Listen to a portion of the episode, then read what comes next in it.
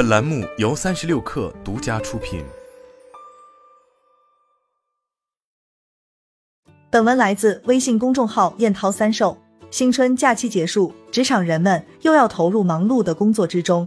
很多人还没从春节假期的状态中脱离出来，迟迟找不到工作的状态，那种拖沓无力感严重降低了工作的效率。但是工作终究需要步入正轨，下面我就告诉你五个小技巧，让你快速找回高效工作状态。丰田五秒方法，刚回到工作岗位，可以先从办公环境入手，例如丰田的五秒方法，能有效的维持与改善办公环境，彻底消除浪费，从而提高工作效率。五秒具体指以下五点：整理分清哪些物品有用，哪些物品没用，扔掉没用的；整顿能将必要的物品在必要的时间拿出必要的量；清扫打扫干净日常使用的物品，做到一尘不染；清洁保持上述整理整顿清扫的状态；素养督促其他人遵守整理整顿清扫的规则，做好 to do list。to do list 是什么意思呢？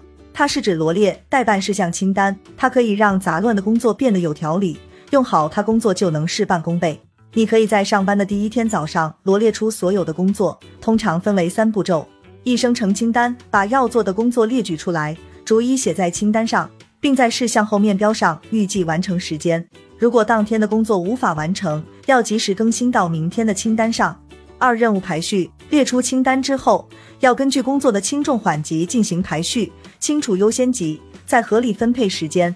三执行清单，清单列好后，要对每项工作进行思考和分配，需要多少时间完成，需不需要同事协助，采用什么方法和流程，然后再开始行动去完成。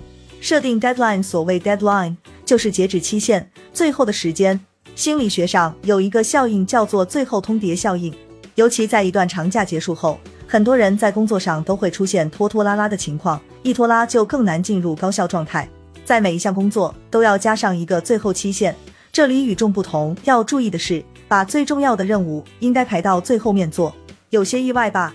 原理是这样：越是重要的任务，越是紧迫性高，启动时间更少，你的效率更高。一旦当你把重要的事情排到最后，重要任务的紧迫性反倒促使你减少前面任务的启动时间。当然，仅仅设置一个期限还远远不够，必须要管控过程，所以还要学会给目标工作进行适当的拆分，每个拆分子任务都有 deadline，这样一来，保证总期限的同时，又能保证质量。善用番茄工作法，刚刚放假回来，一下子做一至两个小时，可能还坐不住，注意力也没办法保持，这个时候强制逼迫自己反而适得其反。